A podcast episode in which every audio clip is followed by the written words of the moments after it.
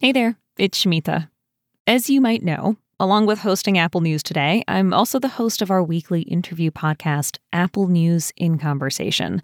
It's a show where we talk to journalists and experts about stories they feel passionate about. Our latest episode is about murder, mercy, and the death penalty. Nearly 30 years ago, James Bernard Belcher, who goes by his middle name Bernard, was found guilty of committing a devastating crime raping, strangling, and drowning 29 year old Jennifer Embry.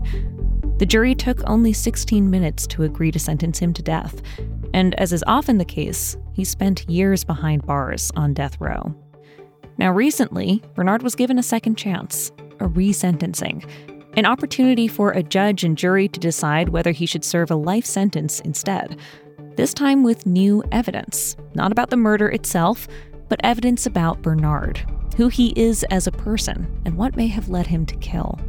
This is not just a man driven by inexplicable evil who rapes and kills and, you know, is a psychopath in training. Maurice Chammah is a reporter for the Marshall Project. It's a kid who was immersed in violence and in sexual violence eventually for really his entire upbringing and who then got out and did not have the resources to get past that.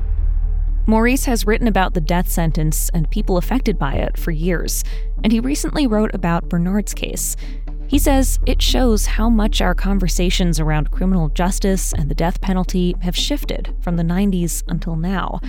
And while Maurice would say we still have a long way to go, the fact that we are finally starting to recognize the humanity and trauma of the people who commit violent crimes could be a real turning point in how we think about justice. My conversation with Maurice is out now. To hear the episode, search for Apple News in Conversation in the podcast app.